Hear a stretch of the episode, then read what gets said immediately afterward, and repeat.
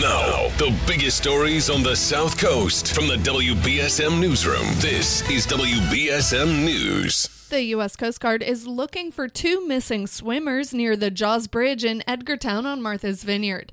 The agency said in a tweet before 7 a.m. on Monday that multiple assets are involved in the search.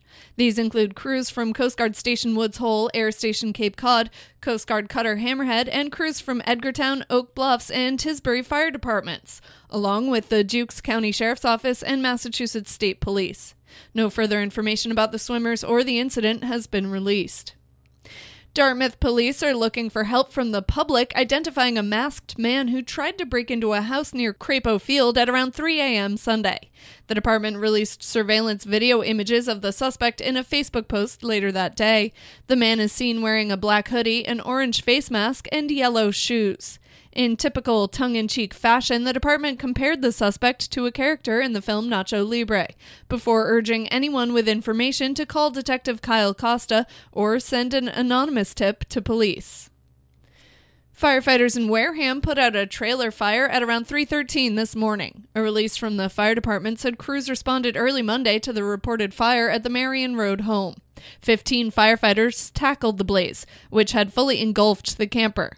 They put the fire out quickly and prevented the flames from reaching the home nearby, according to the release. No injuries were reported. The cause of the fire remains under investigation. The New Bedford Police Department is bringing back its Citizens Police Academy. The program starts on September 7th and runs one night a week for 10 weeks. Public Information Officer Lieutenant Scott Carola says the program is a plus for both the department and the community.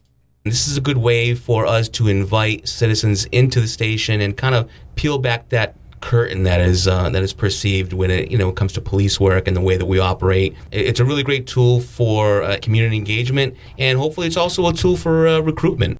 Carola says the only qualifications are that applicants be 18 or over, live in New Bedford, and have a sincere interest in learning about police work. Carola says those selected will learn CPR, hear from narcotics officers and members of the dive team, learn to shoot a firearm, take part in a ride along with a community police officer, and visit the Ash Street Jail. If you'd like to apply, visit newbedfordpd.com/resources. State police are investigating a 27 year old man's death in Worcester. The man was hit by multiple vehicles on Interstate 290 West late Saturday night.